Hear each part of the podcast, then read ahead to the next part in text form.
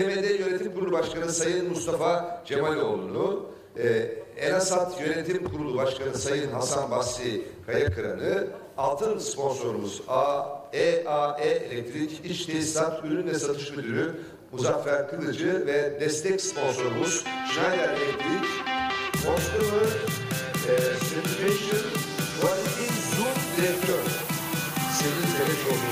Muhteşem bir değerlendirme.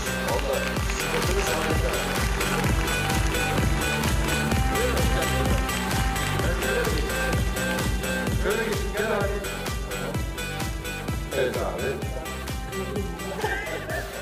Buyurun efendim sahne sizin.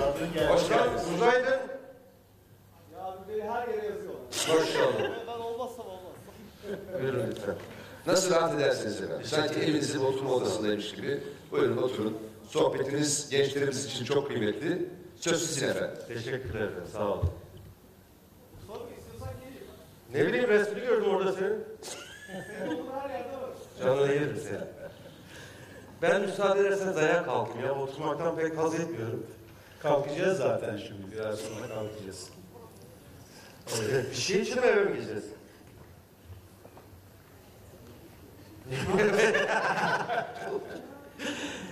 Sevgili arkadaşlar, şimdi geçen zamanlarda da biz hep beraber buraya geldik. Burada bir takım bir şeyleri sizlere ifade etmeye, dilimizin döndüğünce anlatmaya çalıştık. Gene o günlerden bir tanesindeyiz. Garip olan taraf Yıldız'a nedense buraya hep geldiğinde, sizleri karşımda gördüğünde elim ayağım titriyor. Niye bilmiyorum. Böyle değilim aslında ben. Ama böyle küp küp atıyor yüreğim. Sizden almış olduğum o pozitif bir şey mi var artık ya da acaba beni nasıl yargılayacaklar diye korkum var onu da bilemiyorum. Ama neyse ki huzurla gidiyorum hep buradan ayrıldığımda. Şimdi biz yönetimle ilgili bir takım şeylerden bahsedeceğiz. Ama her şeyden önce konuya girmeden önce sizler için önemli olan bizim de zaman içerisinde bunu başardığımızı düşündüğümüz bir tane bir konu var. Kendi liderimiz olmak, kendi içimizde, iş dünyamızda kendimizi benimsemiş olmak. Bunlar ne? Bunlar tabii sonucu hayal etmeye getirip dayanıyor. Ozan hocama sorsanız çocukluğunda ne olacaksınız diye belki der ki büyüyünce profesör olacaktır. Ettin mi? Hayal etti. Ne geldi? Gereklerini yerine getirdi. Gereklerini yerine getirdikten sonra da ne oldu? Ona ulaştı. Ama kendi iç dünyasında bir barışık olması lazım. Kendi iç dünyasında. Neler var? Bu iç dünyasında barışık olan bir insanın e, neticede görebileceği dört tane esas var. Hayal bunun en sonu. Birincisi söz vermek. Ve bu sözde durmak. Tamamen bu. Söz vermek ve sözde durmak. Hangi şartlar altında olursa olsun bunu başarmak. Bir de ilgili ne varsa hedef koymuş olduğunuz o hedef neyse buna adanmak gerekiyor. Yani sözü vereceksiniz, buna adanacaksınız illa ki yapacağım diye. Tabii bunları yaparken de elbette ki karşınıza bir sürü insan çıkacak. En yakınlarınızdan bile o işlerin nasıl yapılamayacağını anlatacaklar. Ama bu bizi yıldırmaması lazım. Tabii bunları hareket ederken başka bir şey daha var. Bunlarla hareket ederken başka bir şey daha var. İletişim. Yani ne olursa olsun eşyayla iletişim, insanla iletişim, meslekten iletişim bunları da hepsini kendi içimizde sağladığımız zaman bizim ileride koyacağımız hedefe, o hayal etmiş olduğumuz şeye ulaşmamız mümkün olacak. Ama bunlar olmadıktan sonra hiç boşuna uğraşmamamız lazım. Önce kendimizle barışık olmamız lazım. Kendisiyle barışık olan ve şu anda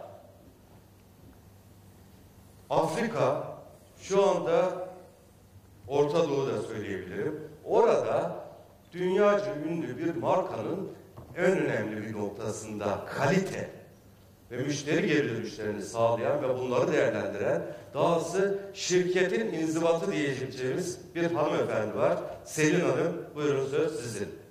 Çok teşekkürler Mustafa Bey öncelikle. E, Öncelikle tüm ekibe çok teşekkür etmek istiyorum. E, Bugün bizleri sizlerin karşısına getirdikleri için ve sizlerin de bu kadar zor hava koşullarında bile burada halen bizimle beraber olduğunuz için. E, Ben çok kısaca aslında kendimden bahsedeyim isterseniz bir giriş olarak. E, Selin Keleşoğlu, Ee, yaklaşık bir 20 yıllık mühendisim ben de. Elektrik mühendisiyim. İTÜ Elektrik e, Mühendisliği bölümünden mezunum. 2002 yılından beri. Ee, devamındaki süreçte neler yaptım? Öncelikle e, birkaç tane e, iki ayrı firmada görev aldım şu anki firmama geçmeden öncesinde. İlk etapta farklı şeyler görmek istedim doğruyu e, söylemek gerekirse. Daha pazarlama ve satış üzerine çalıştım.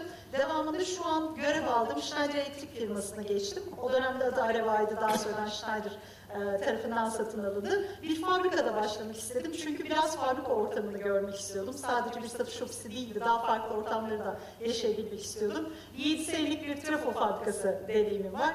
Devamında şirket içerisinde yine çok farklı görevlerde rol aldım. Ee, Bunların içerisinde işte Avrupa bölgesinden sorumlu olarak iş geliştirmeden sorumlu çalıştım. Orta gerilim ürünlerine dair e, çalıştım. Kanal geliştirme, kanal yönetimi gibi konularda uzmanlaştım. Ee, Daha sonra e, Türkiye iç pazarı ve e, Orta Asya bölgesi için pazarlama görevlerini aldım. En sonda e, birkaç e, bir, bir senedir de yaklaşık e, müşteri memnuniyeti ve kalite üzerine çalışıyorum. Orta Doğu Afrika bölgesi için. Tamamen yeni bir alan baktığınız zaman benim açımdan da E, ve çok keyifli bir alan. Bir kere çok değişik bir bölgede e, görev alıyorum. Bütün bu sürece baktığımız zaman e, neler benim için daha heyecan vericiydi. Şimdi bakıyorum e, okuldan mezun oldum benim de 20 sene olmuş. 2002 e, mezunuyum. Bu 20 senelik sürece baktığım zaman gerçekten e, bugüne gelene kadar neler yapmışım hep çalışarak geçti benim hayatım. E, doğrusu e, ben lise e, dönemlerinde çalışmaya başladım. Hiç mühendislik okuyasım da yoktu. Turizm üzerine eğitim almayı düşünüyordum. Sonra matematiği çok seviyordum. Birazcık fizik, kimya, matematik hani mühendisliğin temelidir dediler. Bir oraya yöneleyim istedim. Orada çalışmaya, e, elektrik mühendisliğine girdim İTÜ'de. Sonrasında baktım ki ben bu işi çok seviyorum ve burada yapabileceğim çok şey var. Ve inanılmaz geleceğe yönelik alanlar var. Ve mühendislik çok değerli bir alan. Özellikle e, bir şey söylemek istiyorum. E, aramızda da çok fazla e, kadınları görüyorum, kız öğrencilerimizi görüyorum. E, çok e, gerçekten kadın mühendis olmak güzel bir, e, çok güzel bir e, görev hepiniz için. Umarım sizler de gelecekte bunlar, bunu çok keyifli olarak e, yapmaya devam edersiniz. Peki bir şey soracağım Selin Hanım. Yani buradan böyle başladınız, buradan böyle geldiniz ve şu andaki gelmiş olduğunuz e, pozisyon itibarıyla yani burada sizin bir mesleki bilginiz olması lazım değil mi? Bir teknik bir bilginiz olması lazım. Mesleğe yakınlığınız olması lazım. Sosyal bir şeyin olması. Bunlar hangisi öne çıktı bu süreç içerisinde? Ne oldunuz, ne bittiniz? Bence hepsi farklı noktalarda tabii ki önem kazanıyor. Ee, kesinlikle yaptığınız işi anlamadan, bilmeden yapmanız çok mümkün değil. O teknik bilgiyi geliştiriyor olmanız gerekiyor. Benim e, hani söylemeye çalıştığım özellikle e, mesela benim ilk dönemde fabrikada yaşadığım deneyim, o baştan sona bir ürünün üretimini görmek ve devamındaki e, süreçleri görmek benim şu anda kalite tarafındaki asıl temelim oluşturdu diyebilirim.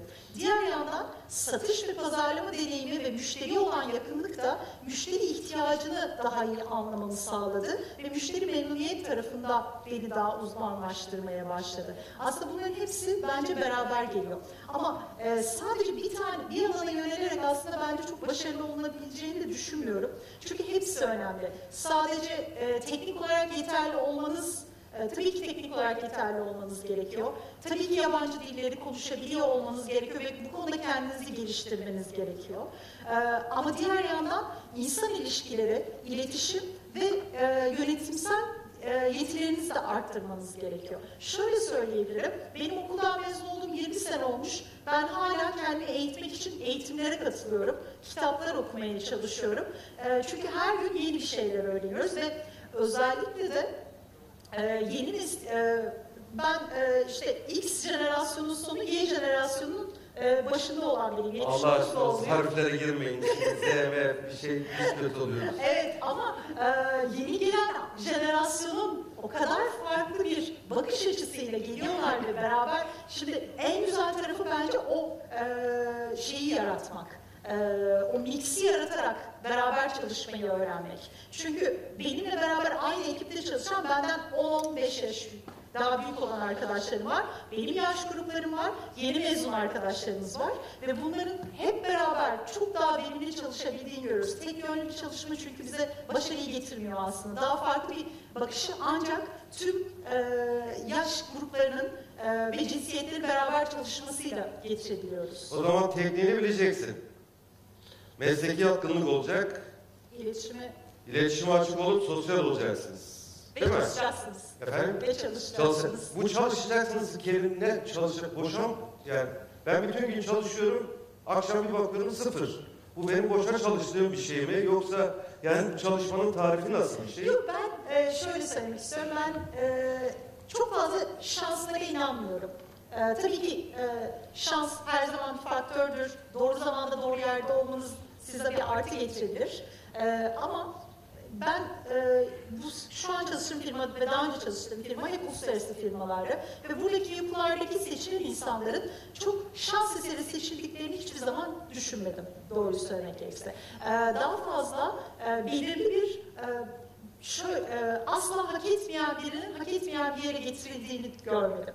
Belki aynı pozisyonu hak eden iki kişi olur, birisi seçilir ama seçilen kişi her zaman hak etmiş ve belli yetkinliklere sahip olan bir kişi olur.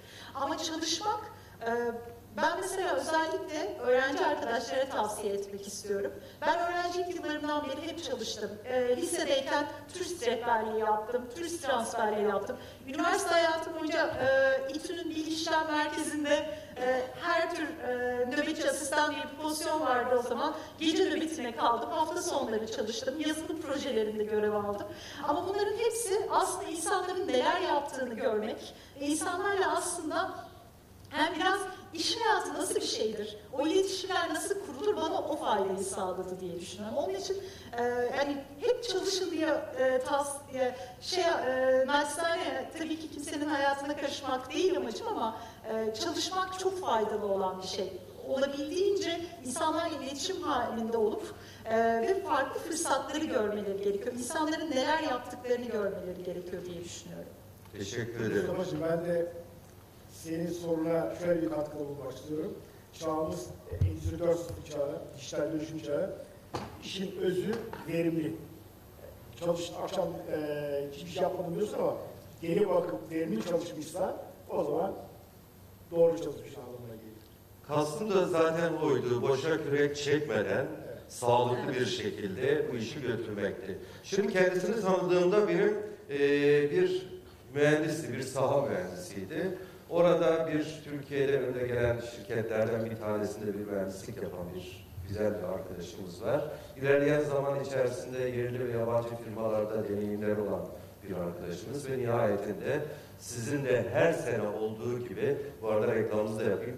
Bizim sayemizde ETMD Derneği sayesinde altın altın sponsorları platinmiş yok altın sponsor olan EAE'nin bir üretim dalının genel müdür arkadaşımız var. Muzaffer Bey. Ee, buyurun Muzaffer Bey siz neler söyleyeceksiniz? Ben ayağa kalkacağım.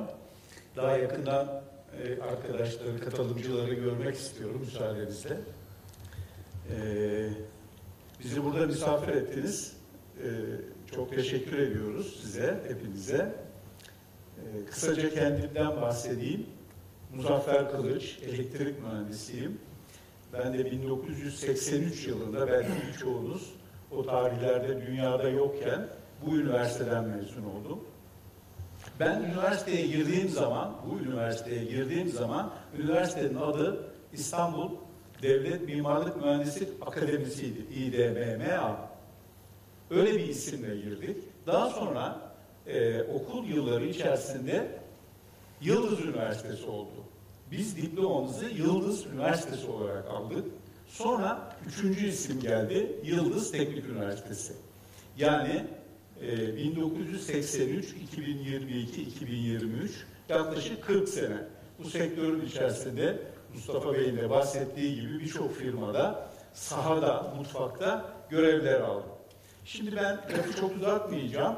E, size e, kulaklarınıza değil sadece aynı zamanda gözlerinize de hitap etmek istiyorum. Konumuz ne?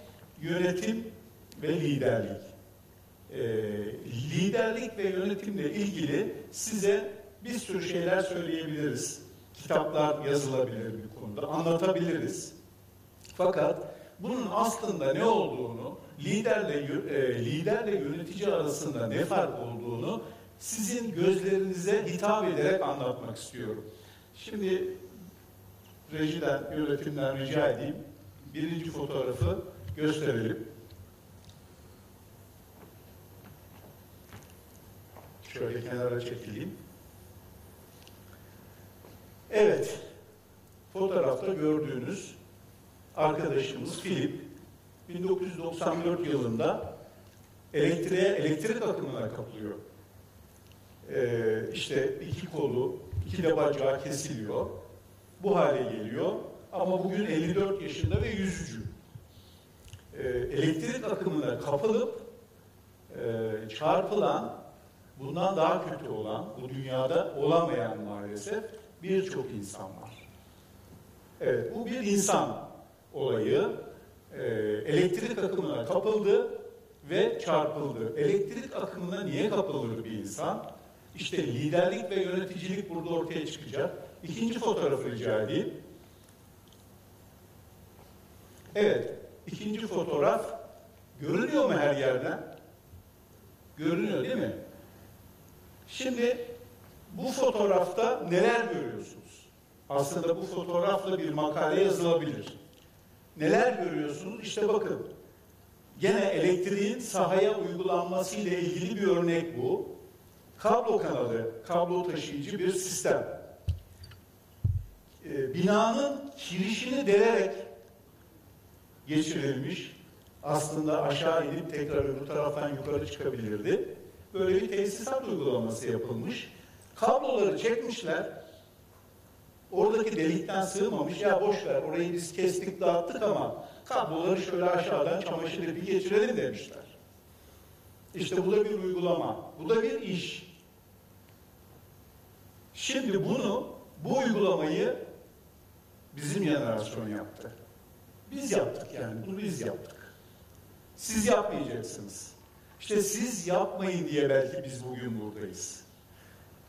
Şimdi gelelim liderlikle, yöneticilikle ne ilgisi var? Bu iki fotoğrafta da bu uygulamayı yapan ve diğer elektrik akımına kapılıp da kollarını, bacaklarını kaybeden insanın Filipin, Fransız yöneticileri vardı. Bu işi yapanın da yöneticisi vardı. Ama lideri yoktu.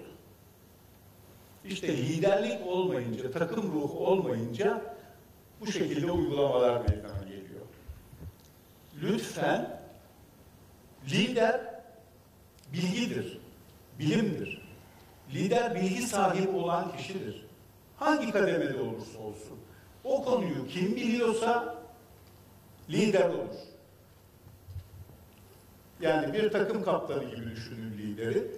Yönetici daha böyle formatlıdır. Kuralları uygular, kuralcıdır. Ekibin takımın içinde yaşamaz. Bunlarla birlikte olmaz, kuralları uygular. Ama lider öyle değil. Lider önce bilgi sahibi olur. Takımıyla, ekibiyle birlikte yaşar. Onların içinde yaşar. Onlara yol gösterir. Onlarla birlikte koşar. Böyle bir e, farkları vardır. Bu çok önemli bir fark. Ama lütfen mesleğinizle ilgili e, fikir sahibi olmadan lütfen bilgi sahibi olun. Her birinizin bir fikri var. Tesisatla ilgili. Benim konum elektrik mühendisliği. Elektrik tesisatı uygulama alanında çalıştım. İç tesisat. Elektrik tesisatını yapmak için bugün herkesin bir fikri var. Ama binalar niye yanıyor? Elektrik kontağından çıkan işte kıvılcım, alev, bina yandı. İnsanlar niye çarpılıyor? Yani bunlar işte bilgi sahibi olunmadan fikir sahibi olan insanlar yüzünden ve yöneticiler belki de lider olamadığı için gerçekleşiyor. Muzaffer Bey, Şimdi ben bu kadar- orada bir araya gireyim de bir şey sorayım size. Şimdi eee, yönetici ve lider. Evet. Peki şimdi bir geriye geleyim azıcık da. Yönetici olabilmek için ne türlü bir vasıflarınız? Siz yönetici misiniz şu anda lider misiniz? Ee, şöyle Şu mesleğinizde, şu andaki iş yerinde. şöyle e, her e, ikisi de söyleniyor. Yöneticisin deniyor. Evet bir bölümün departmanın yöneticisiyim ama hedefim lider olmak. Yani neye lider olmak? İşte hepimize, sizlere, benimle birlikte yol alan, yol yürüyen insanlara lider olmak. Hedefim bu. Lider olmak gerekiyor. Lider olmak için de ne gerekiyor? Bir kere bilgi. Bilgi liderdir. Yani bilginiz varsa lidersiniz. Yani yöneticiden lidere mi geçiyoruz? Böyle mi oluyor? Ee, lider her zaman olmuyor.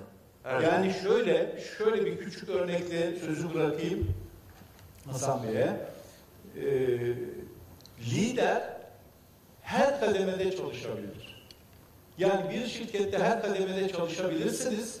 Eğer çalıştığınız kademedeki işi siz biliyorsanız, o bilgi sizdeyse orada en altta işe yeni başlamış, yeni girmiş biri dahi olsanız, en alt kademede çalışan biri dahi olsanız, o konuyu siz biliyorsanız eğer o işin lideri sizsiniz.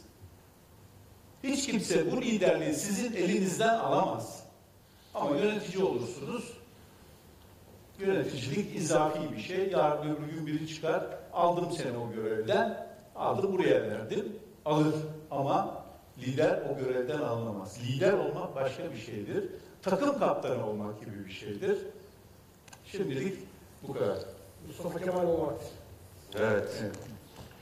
Şimdi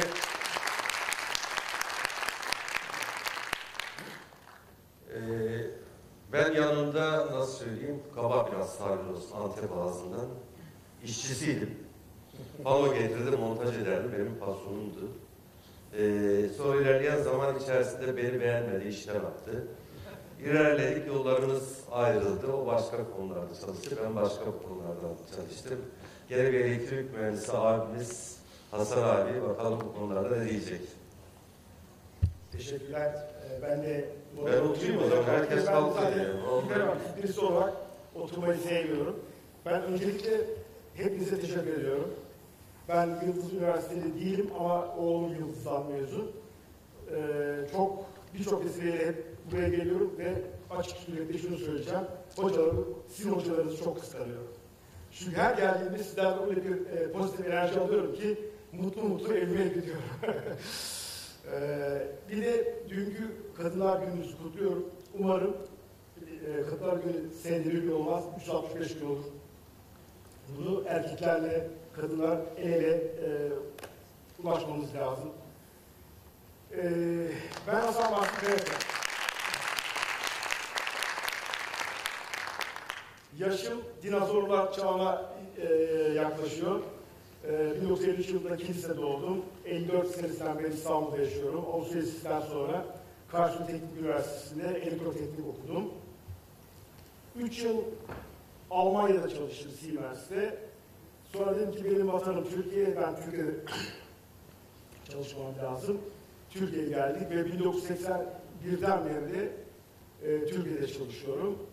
3 yıl e, rahmetli kardeşimin kurduğu bir elektrik atölyesi vardı. Orada çalıştık. Sonra baktım ki e, o bana e, çok ağır geliyor o yük. Yani her şeyi benim yapıyorum e, ve ilerleme şansımız çok az o dönem için.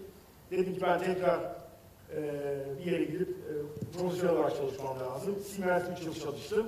Sonra BBC Brown Bovell'den bir teklif geldi. Dediler gel e, bizim endüstriyel otomasyon bölümümüzün başına geç. Gelirim dedim. Fakat de girdikten sonra bir buçuk sene sonra bir şirket evliliği yaşandı. İsveçli Asya şirketiyle e, İsviçreli Alman bir e, Brown evlendiler, amile oldular. E, a, bu olduktan sonra da şirket aileden bir e, politik e, partiye dönüştü. Şirket içi şey, e, politikalar, e, diz altı vurmalar, bel altı vurmalar. Ya yeter dedim, ben mühendisim, politikacı değilim. Politikacı olsam Ankara'ya giderim. İstanbul'da kaldığıma göre mühendis olarak devam etmek için ne yapacağım? İşte o zamanlar fabrikada çalışmak pek cazip gelmedi bana. Ee, Siemens, BBC işte hep öyle mühendislik yapan şirketler. Bir tek şirket kalmıştı diyebileceğim aile. O da batmak üzereydi. İyi ki gitmemiştim çünkü bir sene sonra battı. yani ben 70 yıl Almanya'ya gittiğimde telef, aile telefonla batıyor batıyor demişlerdi. Fakat Almanya'nın öyle bir ihtiyacı olduğu için ayakta tuttular. Ama bu Rusların, Rusya'nın, e, daha doğrusu Sovyetlerin e, batışından sonra e, üçüncü bir şirkete ihtiyaç kalmadı deyip onu batmasına izin verdiler. Ne yaptık? Makinelerin otomatik çalışması için tarih mühendisliği dalını ben çalışacağım. Yani makinelerin çalışması için işte sürücüler lazım, DLC lazım ve birçok diğer aksamlar lazım. Onları e, mühendisliğini yapıyorduk ve devreye alıyorduk. Fakat bunun globalde bir ihtiyaç olduğunu duyduktan sonra, e, olduğu e, ihtiyaç olduktan sonra 90'ların sonuna doğru e, mekatronikte bir dal çıktı. Ben okurken öyle bir dal yoktu. Ondan sonra bu tabii hızla gelişti çünkü bu da ciddi bir e, ihtiyaç olan bir daldı. Bu serbest çalışma hikayesi e, o günden bugüne kadar gidiyor. E, aslında şir, e, piyasa bilinen bir şirket haline gelmiştik. Fakat önümüzde daha sonra bir motor projesi çıktı. Bu patentli bir motor. Yani okulda öğrendiğiniz motor fiziğinin dışında çalışan bir motor. Motorun stator e, geometrisi ve rotor geometrisinden bir manyetik e, redüktör içeri koydu. Yani hiçbir kaybı olmayan redüktör yaptık. Motor çok e, verimli çalışan bir motor. Yani verimlilik konusunda hiçbir rakip teknoloji, senkron motor e, tek dahil bizim e, motorun yanına yaklaşamıyor ve çok basınçlı bir motor. Onu e, Türkiye'de geliştirerek piyasaya e, sürekli bugün motorlarımız e, 50'den fazla ülkede çalışıyor. E, işte Almanya, Am- Amerika, e, Çin, Tayvan, e, Hindistan gibi birçok ülkeye e, sürekli motor satıyoruz. Peki abi bir şey soracağım. Motor nasıl çıktı karşınıza? Siz böyle bir yerde dolaşırken abi ben motor muyum dedi. Ne dedi? Nasıl Valla İstiklal? Caddesi'nde gidiyordum, karşıma çıktı. Evet. Diyeceğim de öyle değil tabii. İşte oğlum e, 2005-2006 senesiydi. Ya baba dedi burada bir şey yapalım. E, bir üretime geçelim. Ne yapalım? E, motor yapalım. İşte Türkiye'de servo motor yok. Şimdi düşündüm taşındım ya servo motor yapmak e, teknik olarak e, yaparız. Ama ve lakin e, üretimi e, ölçekli düşünmek lazım. Yani bu Türkiye'nin ihtiyacı olan e, motoru sadece yaparsanız bunu e, bu şey değil. Yani verimsiz sat, üretemezsiniz. Verimli üretemezseniz de yani ekonomik olarak onu da satma e, şeyiniz var. Zorluğunuz olacak. Ya bunu şey yapmamız lazım. Yani Avrupa'ya da satabiliyorsak e, başarılı olabiliriz. Karşımızda bir bizim Alman bir partner vardı. O, onlar çıktılar. Dediler ki ya böyle bir şey bulduk ama bu motora motoru Almanya'da hocalara anlattığımızda dok- 10 tane hocadan e, 8'i 9'u direkt kırmızı kart gösteriyor. Diğer bir iki tanesi de olabilir diyor. Fakat ben Almanları o partnerleri iyi tanıdığım için onlara ben güvendim. Bir tane yapılan prototipi vardı. O, e, onu gördüm. Etkiler, çok etkilendim. Ve işte e, çok samimi bir ortamda yapan, yapılan bir konuşma olduğu için de onların yaptığı hataları anladım. Biz ne yaparsak o hatalardan arınmış şekilde üretebiliriz'i e, şey yaptım.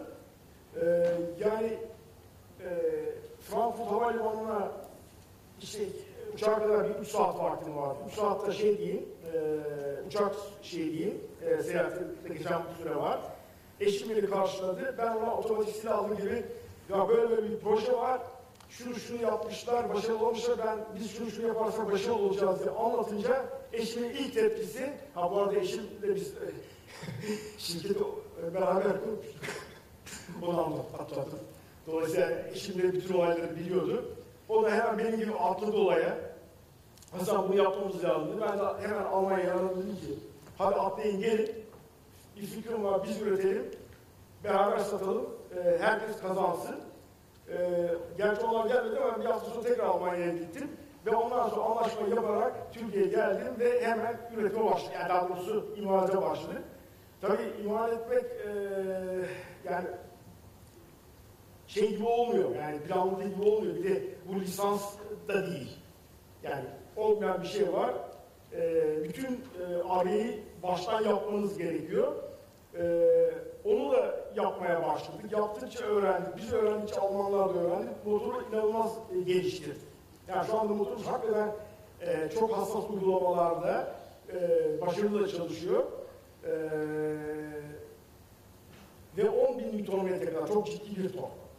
Yani şimdi e, şey mekanik e, ol, makineciler olma, ol- olmadığını düşünerek söylüyorum.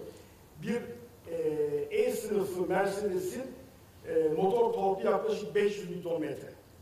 10 bin Nm'deki o arabadan 20 tane e, Mercedes E sınıfı gibi düşün. Yani C sınıfına geçersen onlar 350 Nm'de. Doğru söylüyorum? Başka. Bilmiyorum ki ben hiç Mercedes'im olmadı hayatta. Para vermedin ki adamı. Vallahi benim oldu o yüzden ben biliyorum. Hasan Bey bir şey soracağım. Şimdi motor dediniz ya o motor yani bir, bir şekilde karşınıza çıktı. Ama yani böyle bir hayal ederken mi çıktı? Yani bir arayış içerisinde miydiniz? İşte servo Biz, motor bir, bir şeyler bulup bir şeylerle uğraşıyor muydunuz? O sırada yani paranız var mıydı? Zamanınız var mıydı? Bunları yapabilecek insan kaynaklarına sahip miydiniz? Şimdi e, insan kaynaklarına sahip miydik? E, değil. Ama insan kaynakları işte burada duruyor. Yani bizde e, bizim o tarih mühendisliği yapan yani, yani hidrolik mühendisliği yapan şirkette biz hep genç mühendis- mühendisleri alıyorduk. Kaç mühendis var abi şimdi sizde? E, şu anda mühendis olarak bakarsanız 15 mühendis vardır. O 15 şey yakın mühendis. O zamanlar yani tarih mühendisliği yaptığımız dönemlerde mühendis sayımız e, ve teknikerleri de sayarsak herhalde 30-35'ti. Yani şimdi e, bu mesela tarih mühendisliği dediğimiz e, bazı dallar çok şey e, e, çeşitliliği çok fazla olan ve her çeşitte de derinliği fazla olan konular. Yani e, sadece mesela motoru bilmek yetmiyor. Sürücüyü iyi bileceksin, prensi iyi bileceksin, haberleşmeyi iyi bileceksin, SCADA'yı iyi bileceksin, e, makineyi iyi bileceksin. Yani e, karşımızda şimdi makinecilerle elektrikçilerin en büyük kavgası e, sen suçlusun, ben suçluyum. Yani elektrikçi topu makineci atar, makineci topu elektriğe atar. Çünkü en son sen girdin, sen çalıştıramadın olur. Ama şimdi biz zaman içinde makineleri iyi öğrenerek makinecinin bazen hata yapmasını veya da daha iyi olmasını sağlıyor, sağlıyoruz. O zaman siz bu işe başlamadan önce belli bir bilgi birikimine sahiptiniz. Evet. Doğru mu? Net mi o? Bunu da gördüğünüz zaman bir fırsat olduğunu gördünüz. Evet. Ama siz bu bilgi birikimine sahip olmamış olsaydınız bunun fırsat olduğunu bilir miydiniz? Hayır. O 9 tane hoca gibi siz de kırmızı kart Evet, gösterdiniz. direkt- Demek ki bilmek lazım. Bilmek için ne yapmak lazım? Valla bilmek için okumak lazım, araştırmak lazım. Ben şöyle söyleyeyim, benim ilk heyecanım, e, yani ilk hedefim doktor olmaktı. Ama zamanında e, bir aile dostumuz Cerrahpaşa Üniversitesi'nde e, dekanıydı ve adam ordonez profesör. Yani şu anda o, titre kalktı. Yani profesörlerin profesörü niyetinde. Adama ne zaman evine gitsek çok güzel bir oturma odası vardı. Adam çalışma masasında çalışıp görürdü adam. Ulan bu adam bu, ya- bu şeye gelmiş, mevkiye gelmiş, hala çalışıyorsa ben de bu kadar çalışmak istemiyorum. O yüzden doktor olmaktan e, iki sebep var, bir tanesi buydu. Ama üniversite yani, e, mezun oldum, inanın e, yani işte 42-43 yıl oldu. Son 5-6 seneyi şöyle es geçip, o zaman daha fazla idare işler e, üzerime geldi. Yani o 35 yıl diyelim, net 35 yıl. Ama bir ay geçmesin ki ben bir konuyu e, irdeleyip öğrenmeyeyim. Yani çünkü bu bir e, gaz eğrisi vardır. Şimdi siz hep gelişiyorsunuz, gelişiyorsunuz, tepeye geldiniz, tepeye geldiniz. Şimdi tepeden sonra aşağı baktığınızda uçurum. Şimdi tepeye geldiğiniz zaman yapmanız lazım? Tepeyi yükseltmeniz lazım. Hep bir şekilde yükseltin, yükseltin. Eğer siz o tepeye gelip il- ilerleyemezseniz bu sefer düşüşe geçiyorsunuz. İlk düşün, ilk aşamaları yavaş oluyor. Yani siz düştüğünü de fark etmiyorsunuz. Ama fark ettiğinizde ise goodbye affedersin.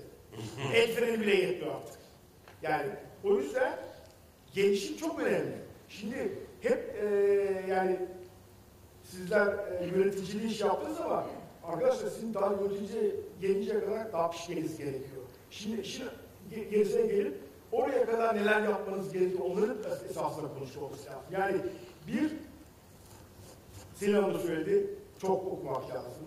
Çok e, e, araştırmak lazım. Okumak derken yani roman değil, romanı okuyacaksınız. Yani sosyal olmak için roman da önemli ama dalınızda ilerlemeniz lazım. Şimdi sizce, yani bizlerin şansıyla, yani durumuyla sizlerin durumu çok farklı. Siz öyle bir zamanda okuyorsunuz ki artık olaylar e, anlık değişiyor. Belki öğrendiğiniz birçok şey siz mezun olduğunuzda veya çalışma başladığınızda olmayacak. Şöyle e, şeye bakın, yani e, geçmişe bakın. Birçok şey e, görmediniz bile. Fakslı gören var mı aranızda? Yok. Televizyonda hiç yoktur. O çevirmeli telefonlar yoktur. Resimler- benim tevellütüm bile yetmiyor abi sen neden bahsediyorsun? e diyorum ya ben di- dinozorlar çağlarından geliyorum diye. Yani o, o yüzden e, çok hızlı gelişen bir dönemdeyiz. Yani bu dijital dönüşümle birlikte, dijital dönüşümle birlikte sizin e, size tehditler ve fırsatlar geliyor. O fırsat, tehditleri görüp te, işte, pozisyon almanız lazım. Sizin için o noktada kırılım noktası diyebileceğiniz bir noktayı tarif edebilir misiniz abi? Şimdi mühendisliğin her tarafında oldunuz. Ee, üretim tarafı fabrika, motor üretiyorsunuz. Panolarda, bilmem saha mühendisliğinde, yabancı şirketlerde çalışmak, yerli şirketler hepsini yaptınız. Sizin için kırılım noktası neresiydi? Ya bundan sonra hani nasıl derler, Allah yüzüme baktı, öyle diyelim. Ya Allah yüzüme bak dediğin e, doğru bizim yani benim ilk baştaki meslek hayatımda değişim çok yavaştı. Yani sağlar arası gidiyorduk biz. Yani ilk başta Türkiye'ye geldim. Her şey mektupla gidip geliyordu. Sonra fax çıktı. Teleksizlerde büyükler alabiliyordu, küçükler alamazdı. Niye siz Türkiye'ye gelmeden önce Almanya'da maille mi gidip geliyordun? Ne miydi abi? Posta. E, bu- Hayır Türkiye'de mektupla gidip geliyordunuz da Hayır. sanki o sırada Hayır Almanya'da orada da postaydı yani. yani teklif yollayacaksın, mektup yazıyorsun, yolluyorsun. O sana mektuba cevap veriyor. Yani ilerleme hızlı şey. Şimdi hafta öyle değil. Cep telefonundan tık tık ve şey teklif var.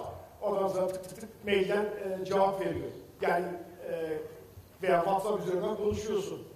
Ya Zoom'u kastetmiyorum. Yani bunu kırılıp e, teknolojinin çok hızlı gelişmesiyle başlıyor. Yani bunu da tetikleyen esasında e, bilgisayar ve bileşiğindeki e, şeyler, gelişmeler.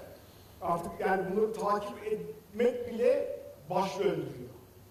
Baş döndürüyor. Bu, orası artık e, başka bir galaksi gibi düşünmek lazım. Yani sizin arkadaşlar uyanık olmanız lazım. Yani bir, e, bir yelken yarışı düşünün. Rüzgarın yönü nereden esiyor? Ben nereye doğru benim e, yelkenlerimi e, çevireceğim? Onu bil- bilirseniz ilerlersiniz. Ama onu yapmazsanız e, kaybolma riski var. Diye düşünüyorum. Teşekkür ederim Hasan abi. Çok hızlı bir soru cevaba geçeceğim sizlere. Ee, en baştan başlayayım. Pozitif ayrımcılık yapayım, Muzaffer Bey'e söz vereyim. Ama güzel Ben, ben, ben hakkımı Selin Hanım'a veriyorum. Teşekkür ederim. Bak centilmen erkek farklı. Hızlı bir şekilde, yok oradan geleceğini biliyorum. Hızlı bir şekilde keşkeleriniz ve iyi kileriniz. Ee, iyi ki elektrik mühendisi olmuşum. Ee, iyi ki çok uzun zamandır öğrencilik döneminden çalışmaya başlamışım ve bu iletişimlere başlamışım. Ee, iyi ki kendi sektörümde çalışmaya devam ettim diyebilirim. Ee, iyi ki kendimi geliştirmeye çalıştım diyebilirim. Keşke, keşke yok mu? Keşke, keşke çok var. Ee, şöyle, e, keşke daha farklı e, dönemde doğmuş olsaydım diyebilirim. Çünkü e, şöyle anlatabilirim. Bizim dönemimizde ben bundan bir 20 sene önce mezunum. Bugün mezun olan arkadaşlarımın ve bugün eğitim alan arkadaşlarımın ne kadar daha fazla imkana sahip olduğunu görüyorum. S- bir kere inanılmaz bir e, internet çağındayız. Her şu, tür bilgi ulaşımınız, erişiminiz çok çok kolay bir şekilde. Bir, e, ben üniversiteye girdiğim zaman bir tane bilgisayar laboratuvarımız vardı. Üç tane falan bilgisayar vardı orada da. İşte sırayla gidip e, dokunabiliyordunuz, bakabiliyordunuz. Şu anda siz bizim ulaşabildiğimiz bütün verilerin çok daha fazlasına cep telefonunuz üzerinden ulaşabiliyorsunuz. İnanılmaz bir e, açıklık imkanı sunuyor. E, buna ek olarak keşke daha öncesinde e, öğrenci olduğum dönemde bir yurt dışı deneyimi yaşasaydım dediğim noktalar çok oldu. Daha farklı e, coğrafyaları o yaşlarda görseydim dediğim noktalarım çok oldu diyebilirim. Gezmek anlamında. Gezmek anlamında değil, eğitim almak anlamında da farklı öğrencilerle tanışmak, farklı kültürleri tanımak. Şu anda çok güzel üniversiteler arası programlar var. Ee, benden sonraki dönemde Erasmus falan başlamıştı ama şu an muhtemelen çok daha gelişmiş versiyonlar vardır. Ee, ve şu anda mesela e, şey işte Zoom, o bu vesaire bir sürü haberleşme ilet, e, aracıyla üzerinden birbirleriyle e, farklı ülkelerdeki öğrenciler ortak projelerde çalışabiliyorlar. Bu bizim hayal bile edemeyeceğimiz e, bir durumdu bundan 20 sene öncesinde. Hani e, keşke şu dönemde de bir öğrenci olmayı tadabilseydim e, diyebilirim doğru söylemek gerekirse. Daha çok beklersiniz. Teşekkür ederim. Muzaffer abi, yöneticilik demiyorum bakın dikkat edin. Yöneticilik, liderlik. Beş kelime. Evet. Buyurun. Beş kelime. Ee, ben de öncelikle bu keşkelerle ilgili bir cümle etmek istiyorum. Öncelikle. Ee, liderliği hemen arkasına ilave edeyim çok fazla zaman almadan. Hemen salona sormak istiyorum. Elektrik mühendisliğinde okumayanlar, elektrik mühendisliği dışında okuyanlar, bir el kaldırabilir misiniz? Hepsi. Evet, Bir gördüğünüz elektrikçi yaparız ya. elektrik mühendis, elektrik Abi sen hariç sen hariç. Elektrik mühendisliğinde okuyanlar. evet, az Daha az. Şimdi hayatımda bir tane keşkem oldu. O da yabancı dili iyi konuşamamak, iyi öğrenememek. Arkadaşlar lütfen iyi bir yabancı dil öğrenin ve konuşun. Mutlaka. Artık ikinci, üçüncüyü gerekiyor da e, o kadar ileri gitmeyeyim. Ben Patronum bana dedi ki yabancı bir firmayla iş yapacağız. Şu İngilizceni ilerlet. Daha iyi konuş. Ben harıl harıl dershane aramaya başladım. Gittim o dershaneye bu dershaneye falan. İşte bir dershanede e, karar kıldık oturuyoruz. E, İngilizce öğrenmeye çalışıyoruz falan. Ya bir türlü ilerlemiyor. Yani gene bildiğim seviyedeyim. Baktım olacak gibi değil. İşte ne yaptım ettim. İngilizce öğretmenimle evlendim. Dedim hayat boyu bana yabancı dil lazım. Ben İngilizce öğretmenimle evlendim. Ama sakın siz bu hatayı yapmayın. Bildiğimi de unuttum. Bildiğimi de unuttum. Hiç ilerleme olmadı. Evlenmeden dolayı mı? Evli- Evlenmeden dolayı mı yoksa? Hangisi onu Evet. çocukların yolu daha açık. Evet doğru. Yani İngilizce öğrenmek için bir evlilik yapmayın öğrenilmiyor. Onu söyleyeyim. Beş kelimeyi alayım abi, sihirli kelimeyi. Yani bir kere bilgi. Birinci sıraya Bilgi. bilgiyi koyuyorum. İkinci sıraya hedef. Yani mutlaka hedef olmalı. Bilgi, hedef. Ee, azimli olmalıyız, inatçı olmalıyız. Ee, üç etti. Dördüncü sıraya da e, sevgi, sevmek, mesleği sevmek. Mutlaka mesleği seveceksiniz. Beşinci ve son en önemlisi arkadaşlar merhamet. Merhametli insan olmak çok önemli. Ben bunu hayatım boyunca her kademede gördüm ve yaşadım. Merhametli insan olmak gerçekten çok önemli. Bu beş tane kelime herhalde tanımlıyor Ben liderliği. bir iki kelime eklesem, Buyurun efendim, ne demek yani? yaratıcılık bence, e, vizyonerlik. Bunlar da çok önemli ve peşinden koşturabilmek insanları. O inancı insanlara aktarabilmek, vizyonunuzu sunmanız ve insanların o vizyona inanması. Çünkü e, aslında çok fazla yaptığımız bir hata. E, her şirketin bir vizyonu var. Ve şirketlerde yöneticiler var. Yöneticiler de kendi ekiplerine o vizyon kapsamında bazı işler yapmalarını istiyorlar. Ama eğer ekipler o e, yönetici dediğimiz kişi eğer gerçekten bir lider değilse, kendisi o vizyona kendi bakışını ekleyemiyorsa ve sadece tepeden geleni aşağıya aktarmaya çalışırsa hiçbir zaman peşinde inanılan ve e, takip edilen bir lider haline gelemiyor. Bence bu nedenden dolayı yaratıcılık ve vizyonerlik çok çok önemli olan kavramlar. Gerçekten ben e, benim daha öncesinde e, lider vasfına sahip bazı e, yöneticilerimle çalışma fırsatım oldu. E, şu an çalıştığım şirkette de daha önce de çalıştığım şirkette. Eğer inanırsanız o işe gösterdiğiniz özen, emek ve azim çok çok farklı bir noktaya götürebiliyor ve o ekip çalışmasında farklı bir yere taşıyabiliyorsunuz. Yani adanmışlık bu işin özünde. Evet, gerçekten. Hasan Bey, şimdi bahsedilen bu değerlerin üzerine biz bir sürü şey daha koyabiliriz. Ufak bir hesapla bir sürü bir şey ilave edebiliriz. Peki, bütün bunların özünde oturan ne? Bunları harekete getirebilecek, yani bir lider olsun ya da bir proje, vizyoner dedik ya proje, o tarafta bir projeniz olacak. Bunları harekete geçirebilmek için insanın kendi özünde özümsemesi gereken sizce en önemli değer ne? Vallahi bir kere hepimizin görevi iyi insan olmamız lazım. Dürüst olmamız lazım. Çalışkan olmamız lazım. Ve e, bildiği yolda ısrar etmesi lazım. Yani şunu şöyle açayım. Mesela ben e, kendimden örnek vereyim. Mesela benim müdürüm bana şunu şunu yap dediği zaman ben kendi süzgeçimde yanlış görüyorsam onu açıklardım. Bak bunu böyle söylüyoruz ama bu böyle değil. Eğer o e, yok gel buraya derse ikinci kez başka kelimelerle anlatırdım. Üçüncüde ısrar ediyorsa tamam derdim. Sen senin söylediğini yapıyorum. Ama ben kendi görevimi yapmış oluyordum. Diyordum ki bak bu söylediğin şey yanlış. Ve çoğunlukla da şöyle olurdu. Ha evet doğru ben bunu düşünmemiştim. Öyle yapalım. Yani burada e, üstün söyledi, ben üstün söyledi her şeyi yaparım, papağanlık yapmak doğru değil. E, e, Yaradan bize çok önemli bir organ verdi. Beynimizi verdi. Her şey bizim kendi beynimizden, kendi doğrumuzdan da tartarak bunu açmaya çalışmak lazım. Bunu e, inatlaşma değil, eğer yanlış görüyorsanız üstünüzü de uyarmak hepinizin görevi olmalı. diye Teşekkür ederim. Evet, o tamamen katıldığım bir konu. Kemik sodyum bikarbonatından mı yapılıyordu? Kemik değil, kemiğin. Bilen var mı kemiği yapısı ne? Kalsiyum. O mağaralar var, mağaralardaki sarkıtlar falan var. Onlar ne? Onlar da kalsiyum değil mi?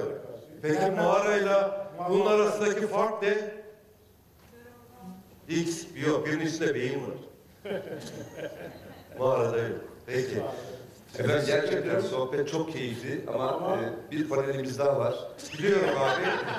Ee, Oğuzhan sen bir şey söyleyecektin. Ah, Ee, yok.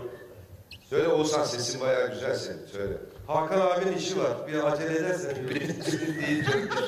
Evet, kusura bakmayın. Ee, benim aslında bir sorum vardı. Ee, siz de biraz cevap verdiniz ama e, bir süre sonra e, bir liderin aslında bir koltuğa hapsolduğunu ve çok yalnız kaldığını söylüyorlar. Hani bu bir genel bir tabir aslında. Ee, sizler neler düşünüyorsunuz bu konuda? Bunu merak etmiştim. Teşekkür Kime- ederim. kime sordun? Yani aslında hepinize. Yok, o kadar vaktimiz yok. Burada Küçük küçük cümlelerle hemen pat pat söyleyiver. Koltuğa hapsolan lider olmaz. Lider olamaz. O zaten lider değildir. Yönetici olabilir. Hasan abi, katılıyorum ben. Uzatmayın. senin adın? Korkma bir şey yapmaz Hakan Bey bizden. Estağfurullah. Ama Muzaffer Bey olayı çok güzel özetledi. Hakan Bey de orada bekliyor şimdi. Hayır hayır vallahi yokmuşum gibi davranıyor. ya bu demek ki bir dahaki sene bu etkinliği yapacak arkadaşlara sesleniyorum. Bu kadar keyifli sohbeti bölmek haksızlık. Bunu bütün öğleden sonra bırakacağım 3 saat. Değil mi ya? Bir müsaade eder misin? Ya. Selin Hanım söylesin lütfen yani. Ben, ben onu söylemedim. Yani çocukları moderatör bayağı da müdahale ediyor. Çok sevdiniz bu işi. Ben Bence seneye siz sunmalısınız. Hayır seneye yokuz inşallah.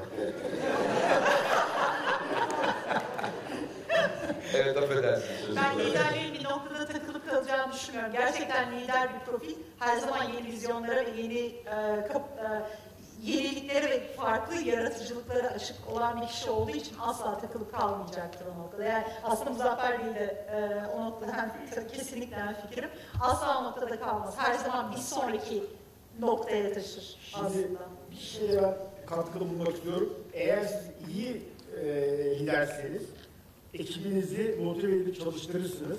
Onlara gideceği yolu öğretirsiniz. Ama siz zaten kendi vizyonunuzu hep ilerlediğiniz için onların size ulaşmasını e, fırsat verir fakat yakalatmazsınız. Lider her zaman bilir ki ben hep önde olacağım. Onları eğitir, iş yapmasını sağlar ama kendisi ilerlediği için o mesafe korunabilir. İki kelime, özür dilerim. İki kelime. Ya Hakan Bey'e söz vereceğim abi. Hayır. lider, arkadaşlar lider ortak aklı kullanır. Ekibinin ortak aklını kullanır. Yönetici kendi fikrini kullanır ve onu empoze eder. Çok büyük bir farktır. Liderin yanlış yapma şansı yok. Aslında e, Öyle mi? bence Muzaffer Bey kendi yöneticisini ve kendi fikrini kullanır yönetici ve o da en büyük hatalardan Evet, bir tanesi. Hiç sorgulamadan kendine geleni aşağıya empoze etmeye çalışıyor. Lider O zaman liderin yanlış yapma şansı ve çok zor olarak da imkanı yok. Lider zaten lider değildir o. Ha, yöneticinin yapar. Siz ne dersiniz Hakan Bey? Ben tüm görüşlerinize katılıyorum efendim. Hayır sizin kendi görüşünüz. Ben sadece şunu Bakın yöneticisiniz. Peki, Lider olun. Şöyle söyleyeyim. Lider, lider bence süreci çok iyi yönetebilen liderdir. Dolayısıyla süreçte Şunun bir şey yok mu? Çeksek şunu çeker misin abi?